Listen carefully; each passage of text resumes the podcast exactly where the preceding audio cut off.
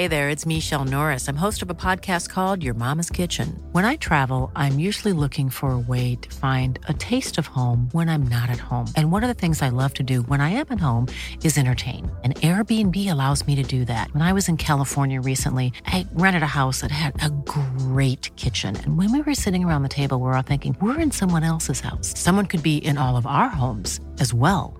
If you have a home, but you're not always at home, you have an Airbnb. Your home might be worth more than you think. Find out how much at airbnb.com/slash host. Good morning. This is Brooke Howard with the Daily Beast. It's Wednesday, March 10th, and these are the top stories the Cheat Sheet team is watching now. Despite President Biden and Homeland Security Secretary Alejandro Mayorkas' pledges to end detention centers for children and families along the U.S. southern border, a senior immigration and customs enforcement official says that's not happening. The official reportedly told NBC, quote, ICE does maintain and continues to assist them for family detention. We are not closing the family detention centers. In Texas, there are still more than 450 families detained across multiple detention centers. ICE does plan to move families through detention faster than during Donald Trump's administration, but they are not ending the program like they promised. These are garbage people. An Uber driver in San Francisco was attacked by passengers after he asked them to wear masks, and the driver captured the whole incident in a video he shared to Twitter.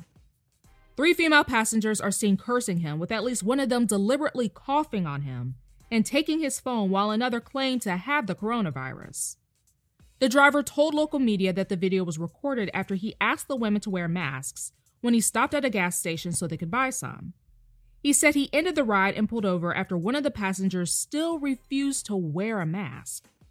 Police say the incident is now under investigation because one of the women pepper sprayed the driver as they got out of the car. The driver also said the women hurled racial slurs at him during the ugly encounter. Uber called the behavior of the passengers appalling and said the rider who booked the ride no longer has access to the rideshare app.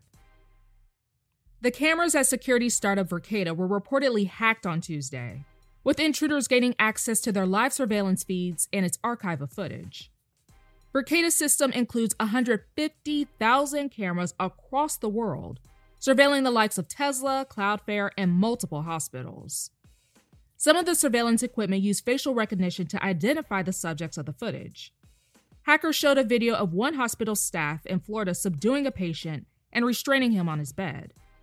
One of the alleged hackers said that the reasoning behind the hack was, quote, lots of curiosity, fighting for freedom of information and against intellectual property, a huge dose of anti capitalism, a hint of anarchism, and it's also just too much fun not to do it.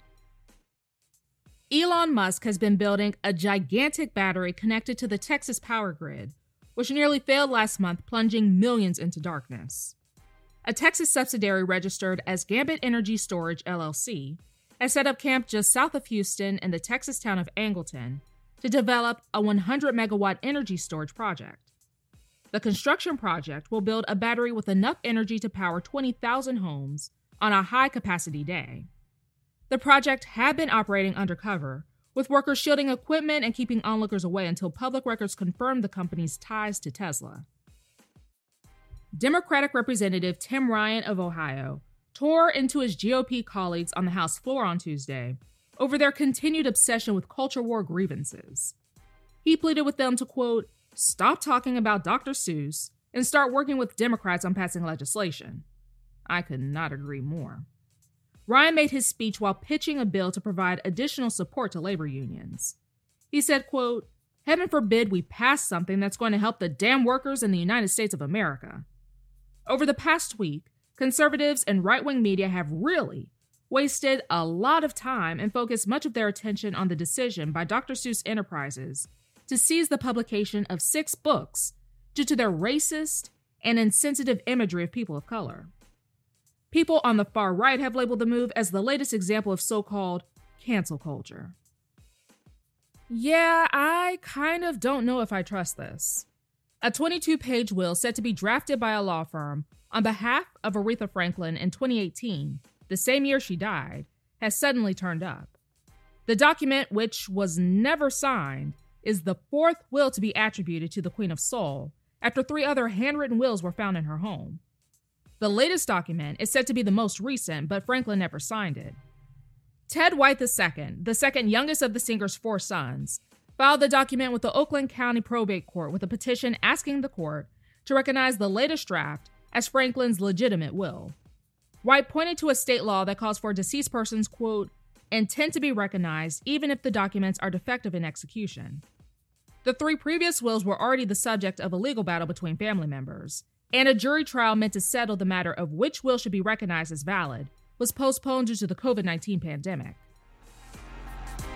That's all for this morning. Check back every weekday morning and afternoon for more of the news you need to know. Find us wherever you listen to podcasts.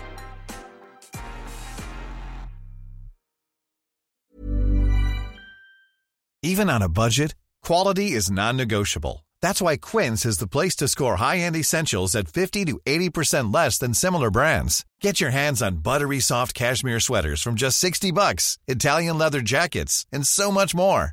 And the best part about Quince, they exclusively partner with factories committed to safe, ethical, and responsible manufacturing. Elevate your style without the elevated price tag with Quince. Go to quince.com slash upgrade for free shipping and 365-day returns.